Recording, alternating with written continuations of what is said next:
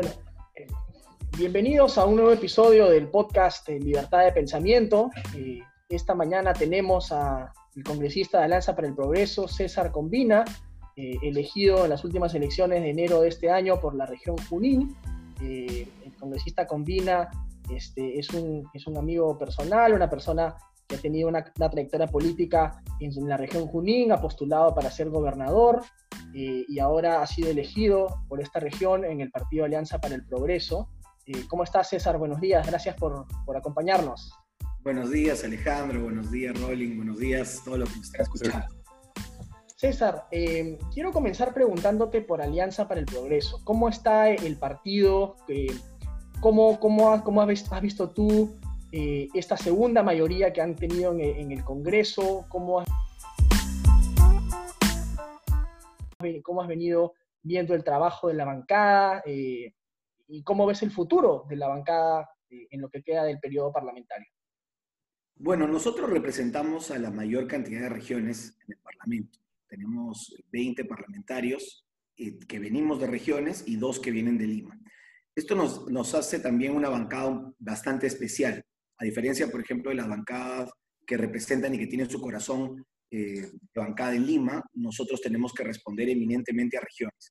Cuando uno hace el desglose aún mayor de los votos obtenidos por Alianza para el Progreso en regiones, eminentemente representamos al mundo rural. Entonces, eh, esto nos posiciona pues en algunos, en algunos, eh, con algunos intereses específicos, pero que hemos sabido también conciliar entre la heterogeneidad de la bancada. Somos 22 parlamentarios, cada uno tiene eh, eh, una historia personal eh, anterior y creo que ha habido un liderazgo muy importante de César Acuña porque entre febrero y marzo hemos desarrollado probablemente la mayor cantidad de reuniones y de trabajo junto con el presidente del partido para alinear criterios. Y es por eso que podemos decir que pese a que representamos a las regiones que piensan diferente, pese a que venimos de mundos diferentes, cada uno a nivel profesional, académico, laboral, eh, estamos, somos la bancada más unida a nivel de votación y además eh, tenemos claro nuestros tres o cuatro ejes de trabajo. Queremos lograr el tema de reforma política básica para el 2021, que no, que no estamos eh, pensando en el 2026, sino más bien que sea rápido el tema de, por ejemplo, básico de paridad y alternancia. luego estamos priorizando el tema de reactivación económica, desde nosotros, desde enero, venimos con, con el tema de que si no generamos empleo, el Bicentenario va a ser solamente un saludo a la bandera. Y realmente ahora se pone en, en, una clara necesidad la reactivación económica. Y eh, desde enero también eh, venimos priorizando el tema de salud. Es más, la primera reunión que tuvimos con el presidente Vizcarra, eh, el presidente Acuña le dijo, mis 22 parlamentarios lo apoyarían para declarar en emergencia pública la salud. Y el presidente Vizcarra nos dijo, sí, vamos a hacerlo, y a los 15 días apareció el COVID. Entonces, creo que nosotros estamos trayendo estos tres, tres o cuatro mensajes que desde, desde enero no los hemos cambiado y que el día de hoy son más importantes que nunca. Ahora, y, y ¿cuán justo has mencionado lo que es muy interesante, ¿no? que es esta, esta diversidad en, en Alianza para el Progreso. ¿Cuán difícil has visto tú que puede ser articular gente tan distinta, incluso no, no, solo eh, porque provienen de regiones del Perú diferentes, el Perú siendo ya un país bastante diverso, sino ideológicamente distintos, ¿no? Tú vienes, provienes más de canteras de liberalismo, pero pueden haber otras tendencias dentro del partido. Eso es, es difícil de manejar por un lado, y por otro te quisiera preguntar, ¿con qué bancada trabajan mejor en el Parlamento? ¿Con, con qué bancada se llevan mejor, articulan mejor el trabajo? Bueno, ahí, ahí realmente, como digo, hay un trabajo fuerte de liderazgo de nuestro presidente, pero en realidad un compromiso de todos los parlamentarios. Uno de los primeros acuerdos que logramos fue que eh, la mayoría se debe respetar. Entonces, cada parlamentario eh, se ha adherido a la bancada bajo un compromiso que presenta un tema, un tema ya sea, por ejemplo, de un proyecto de ley o un punto de votación sobre otro proyecto de ley, lo expone en la bancada, nos reunimos todos los miércoles antes del pleno, lo expone en la bancada y posteriormente ese tema se vota. La mayoría es la que manda. yo, por ejemplo, he perdido votaciones internas, sin embargo, mi votación en el Pleno siempre ha sido unitaria con la bancada. Y es una decisión importante porque en algunos puntos claramente no nos vamos a poner de acuerdo, porque como tú señalas, hay, hay personas que yo valoro muchísimo, por ejemplo, como el caso de nuestro congresista Walter Ascona, pero él, problema, él proviene de una cantera sindical, de una cantera más del sector progresista de la izquierda. Eh, tenemos, a, tenemos, por ejemplo, a, a, Omar Chejade, que, por ejemplo, proviene más de un tema, de acuerdo a lo, a lo que hemos conversado, yo lo siento más social cristiano. Y también tenemos a algunas personas que, sin haber declarado una afinidad ideológica, se les, se les siente mucho más pragmáticos. Entonces, eh, eh, o, más inclusive el caso de Fernando Meléndez también, ¿no? Siempre habla del estado de bienestar, estado de bienestar, que eso también es un poco de centro izquierda. Sin embargo, podemos ponernos de acuerdo, si ya lo hemos demostrado, podemos ponernos de acuerdo, tenemos que también, lo importante es que tenemos la libertad para expresarnos, porque ese es el gran problema que creo que ha, habido antes. Muchas bancadas han sentido, eh, o, o algunos parlamentarios han sentido que sus voces no han sido escuchadas, que se ha impuesto una decisión desde una presidencia del partido, desde una cabeza, y posteriormente la bancada se ha partido. Nosotros no, nosotros tenemos más bien un árbitro, un gran, eh, director del debate, que es nuestro presidente en cada, en, cada reunión de bancada. Lo que tenemos es mucho diálogo entre nosotros. Y claro, si uno analiza, siempre hay eh, grupos de afinidad. Por ejemplo, en mi caso tengo eh, mucha cercanía con, los parlamentarios del centro del Perú. Es normal que los parlamentarios del norte también tengan un trabajo especial pero no hemos visto mayor división y ha sido algo bastante fácil, creo yo, para el tamaño de la bancada. Ahora, me comentabas también, eh, me, hiciste también una segunda pregunta. Sobre con qué bancada articulan mejor el trabajo en el Congreso. Y, es, y esa respuesta creo que es un poco más compleja, porque si bien es fácil trabajar adentro de Alianza para el Progreso, es difícil trabajar fuera de Alianza para el Progreso. En lo personal, y puedo decir eh, esto a nivel personal, no a nivel de bancada, eh, yo siento que hay una, una bancada eh, de facto eh, generacional. Entonces, yo sí, por ejemplo, puedo decir que no tengo un referente. Si yo quiero que alguien me dé un comentario sincero sobre un proyecto de ley o sobre una idea, usualmente primero recurro a mi bancada y para, y para luego ver si tenemos los votos, no recurro a otro vocero, sino más bien recurro a esta bancada pragmática, esta bancada millennial que te digo, eh, por ejemplo, en, en, en, Acción Popular está Franco Salinas, está Lucho Roel, en el caso de, en el caso de Fuerza Popular está Dieter Columbus, en el caso de Partido Morado, pues está Danilo Olivares, está Alberto Belaunde. Entonces, eh, yo realmente me siento, creo que por la edad, más cercano a, a, estas personas, no una bancada específica, sino estos congresistas, y tenemos un diálogo muy franco. A veces también me han dicho, como también lo dije en el último pleno, eh, no coincido con Dittel, pero sí realmente muchas veces me dice, oye César, en este proyecto de ley o en este tema eh, podríamos verlo de esta forma. De igual forma, Franco, que es un especialista en pesca, por ejemplo, y me acompaña en la comisión de, producción, siempre, siempre me parece que es bueno consultar fuera de la bancada porque creo que más ideas enriquecen el debate. Claro. Y, y César, mira, o sea, la, composición de la representación de este Congreso es totalmente diferente al anterior. O sea, el anterior Fuerza Popular tenía una mayoría clara. Ahora, yo, bueno, evidentemente la representación está mucho más dividida. ¿Dirías que eso es un problema bajo tu, bajo tu eh, eh, perspectiva? O sea, llegar a concertar con tantos grupos diferentes dentro del Congreso. Por un lado sí y por un lado no. O sea, es una respuesta de las que no me gustan, porque son así medias grises, pero, pero en realidad tiene lados positivos y negativos. Por ejemplo, eh, un lado negativo que yo eh, estoy completamente en contra es de los famosos textos sustitutorios. Entonces, para lograr la mayoría, tú te, te sacas el alma haciendo un proyecto de ley o un dictamen, luego llega al pleno y todo el mundo quiere ahora ser padre de la criatura.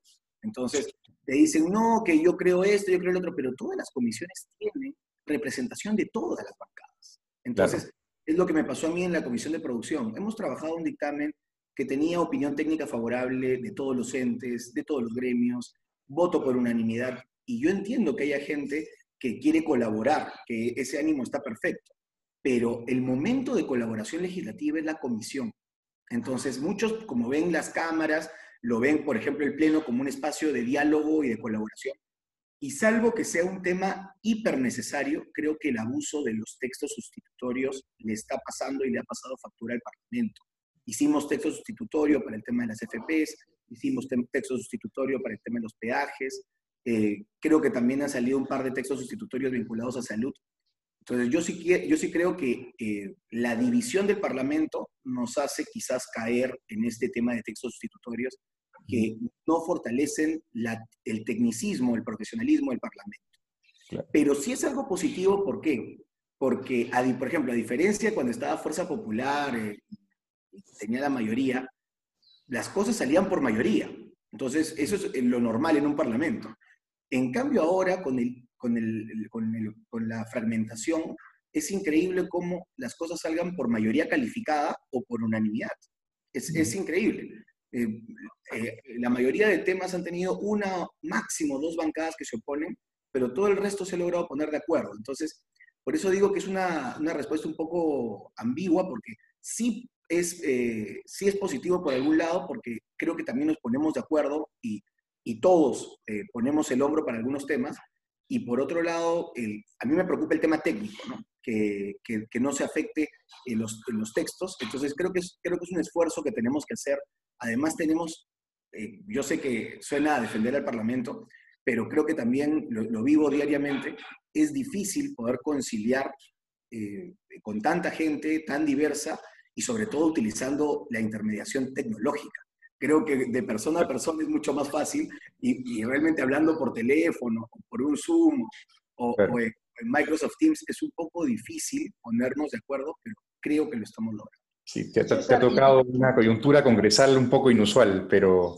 Sí, completamente, completamente inusual, súper, mira, para empezar, súper corta, que, creo que todos los peruanos tienen muchas expectativas del Parlamento y son válidas, sin embargo, un proyecto de ley para que se convierta en norma, y siempre lo, repito, para que se convierta en norma y cumpla con, con, todo el tema técnico, al menos se requiere un mes, al menos.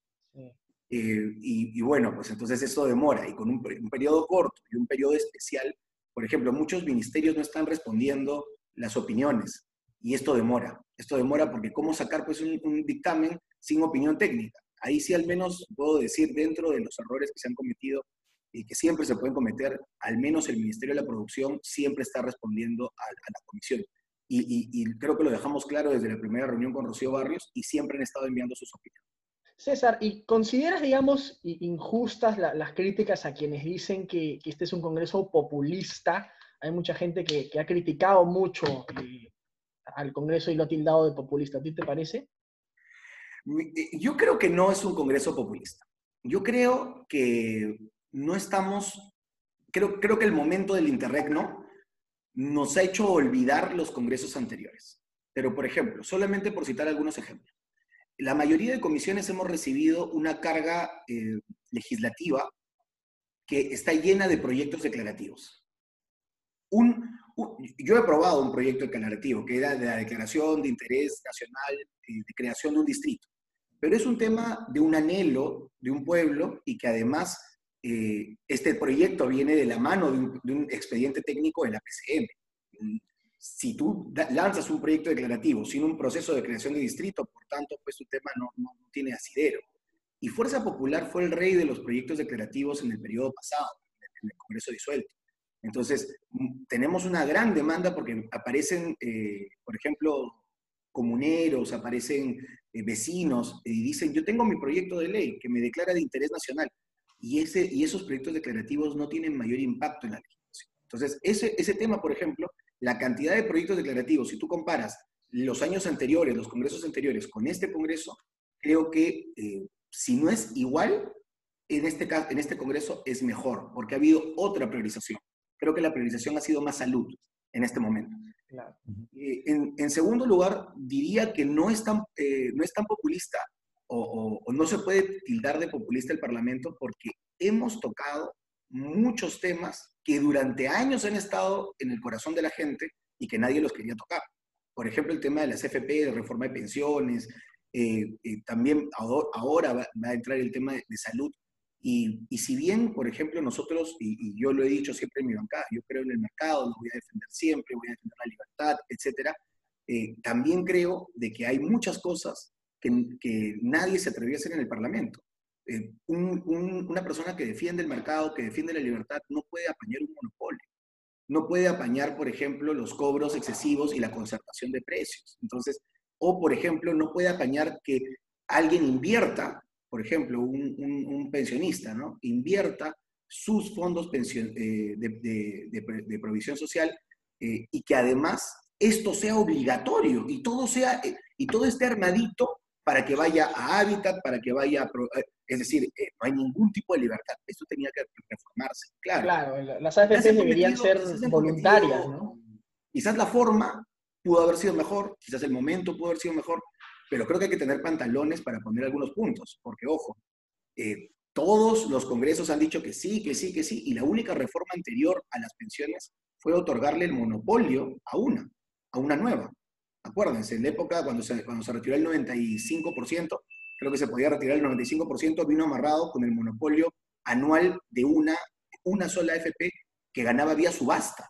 Eso es completamente antimercado. Aquí lo que se tiene que jugar es la apertura de la cancha y es, por ejemplo, que también hay unos temas interesantes que ha dejado el, Congreso pasado. No todo fue malo, como en el caso de pensiones, el uso de un porcentaje del IGB individual para una cuenta individual de pensiones. Eso lo vamos a retomar, eh, creo que en pocas semanas.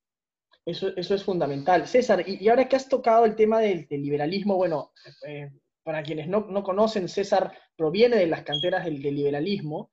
Eh, uno de los pocos políticos liberales que además ha tenido mucho éxito fuera de Lima, ¿no?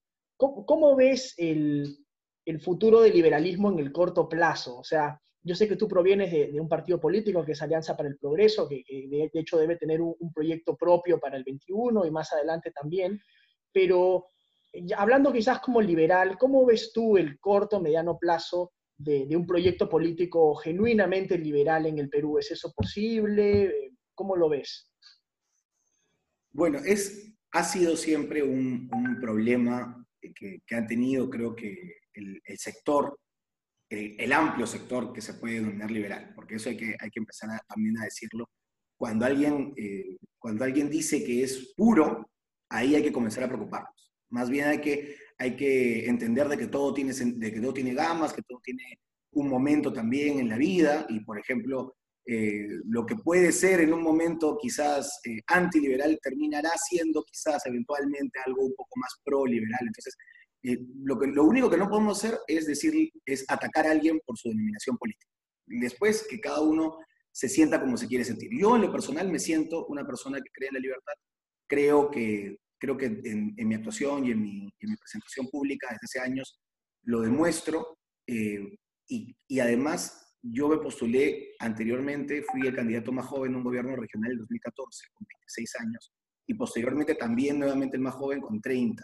Entonces, eh, en ambas, en ambas eh, intervenciones públicas, todo mi discurso radicaba, no en, eh, quizás no, no podía ser identificado con la, con la bandera de la libertad 100%, pero sí radicaba en la necesidad de entender que el peruano es, es, es, es eminentemente emprendedor y para ser emprendedor tienes que tener una dosis de liberal. Si no, no, no, no, podrías eh, entender que tienes que salir a trabajar, que tienes que progresar, que tienes que, que, comprar, que tienes que pedir un préstamo, que tienes que también pagar tus deudas, que tiene que haber un respeto al Estado de Derecho, porque no es posible que en un momento te cambien, te cambien una cosa, luego te cambien otra, que tiene que haber un respeto por la propiedad y también por eh, la libertad de expresión.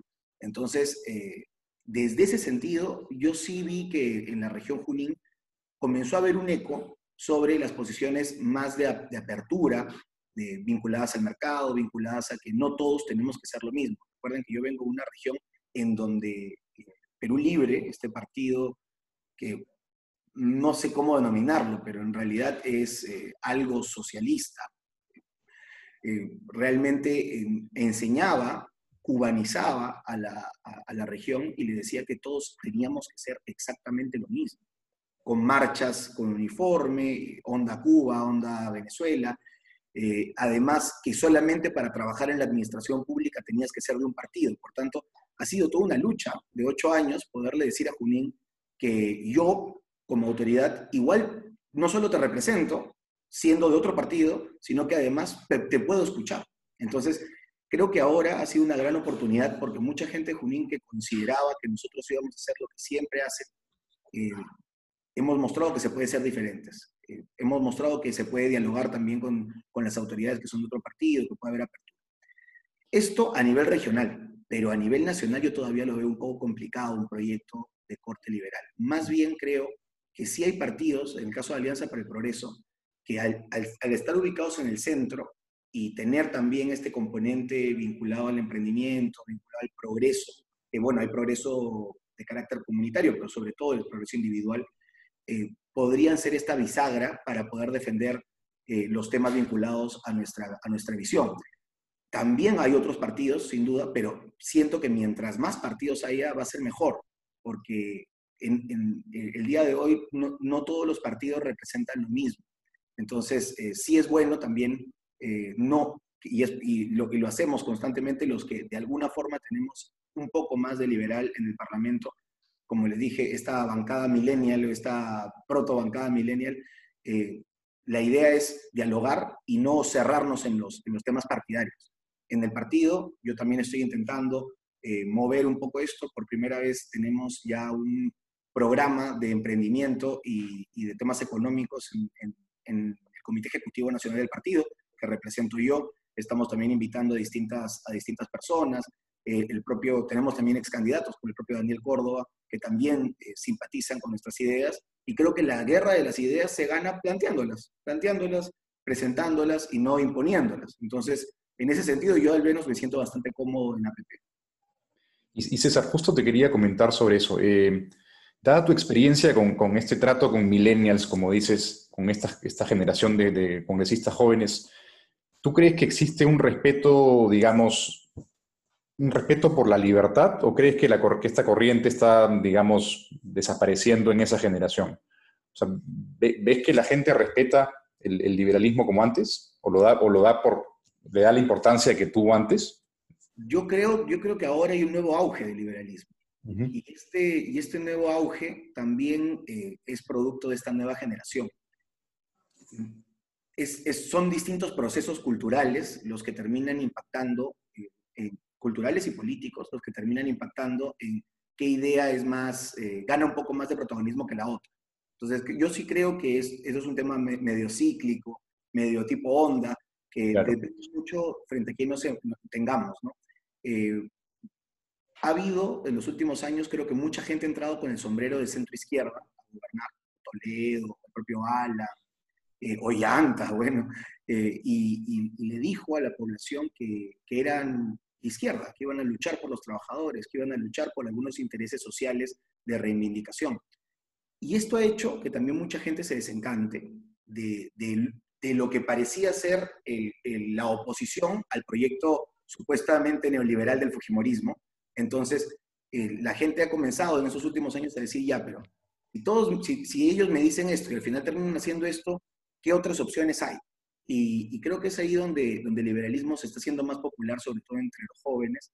Es lo mismo que le está pasando también, eh, creo que en Argentina, eh, también le está pasando a esto a Ecuador creo que es un proyecto o, un proceso de Latinoamérica en general. No sé si termine justamente por, por el tema también de, de, la, nueva representación. No sé si esto termine en un partido político.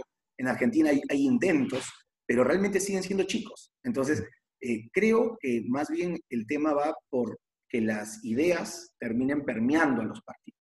Porque crear, crear un partido eh, tampoco no representa mucho. Nosotros tenemos veintitantos partidos en el, en, el, en, el, en el, Perú y tenemos nueve bancadas.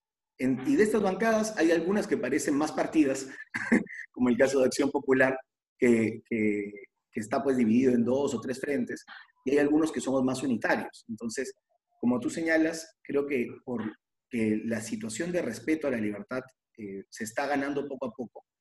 Cuando uno decía que era liberal el año 2001, probablemente, recordemos que ahí eh, el año 2001 estaba Unidad Nacional, por ejemplo, y había un grupo de liberales en, Unidad Nacional y la destrozaron a Lourdes Flores por llevar a estos neoliberales, gente maldita, que no, que no ayuda a la gente, y que el día de hoy creo que la mayoría de liberales podemos tener la, eh, al menos la conciencia tranquila, sobre todo los jóvenes, que no hemos participado en ningún lobby, en ninguna negociación eh, para destrozar la economía, sino que defendemos algunas cosas y sobre la base de eso opinamos. de que la pobreza se ha reducido producto de un, de, una, de un fortalecimiento del mercado, que la gente ha podido salir de la pobreza, ha podido escalar a una clase media, pero que no se han hecho las reformas de segunda generación que también nosotros reclamamos hace años. Yo, yo escucho, por ejemplo, a mi tío que, que, participó de alguna serie de las reformas eh, vinculadas a los órganos, a los órganos de, de, eh, de, supervisión, como Sinermin, o Citran, eh, o Ciptel, y, y, siempre ha habido este sinsabor de que necesitamos algo más. Y creo que muchos de nuestra edad hemos crecido en eso.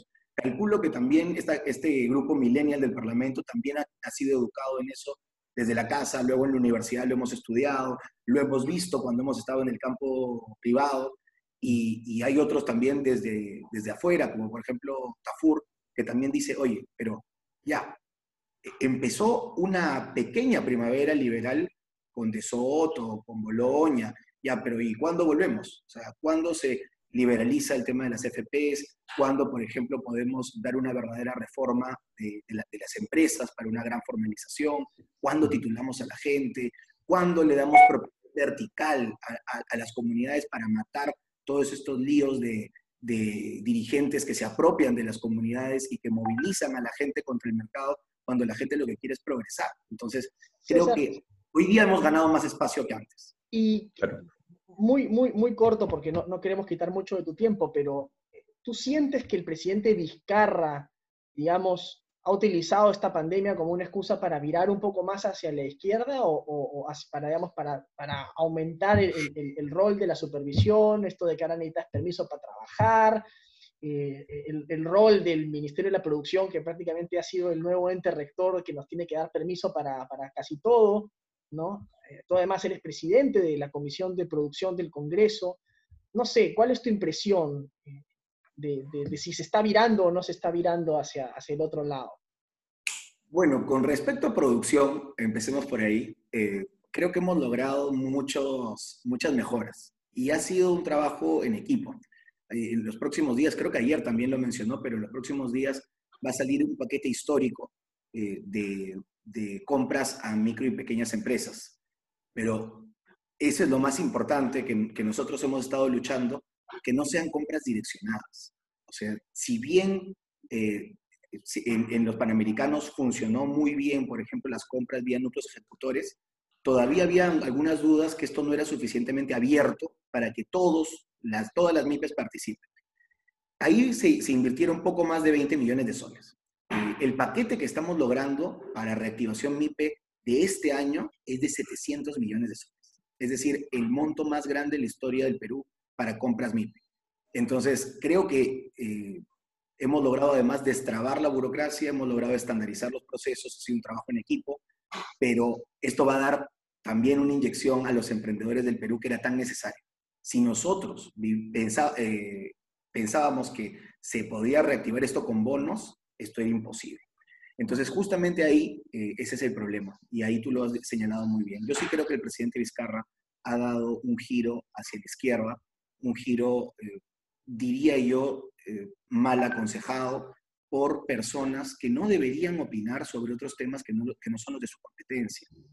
Si a mí me llamaría el presidente Vizcarra y me diría, señor Combina, ¿usted como congresista qué opina del tema de salud? Le diría claramente que yo soy el presidente de producción y que no podría dar una opinión técnica sobre algo que no me corresponde. Quizás una opinión ciudadana, quizás una opinión general, pero no puedo ser un asesor.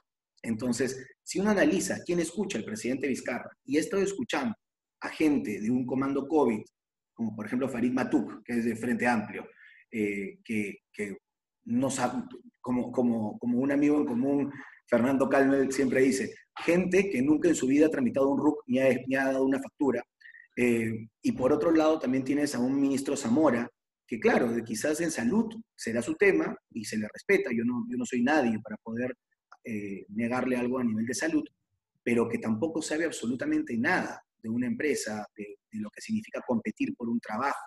¿Por qué? Porque cuando uno ya llega a una cierta estabilidad laboral también se olvida eh, lo, lo difícil que es entrar en el mundo laboral.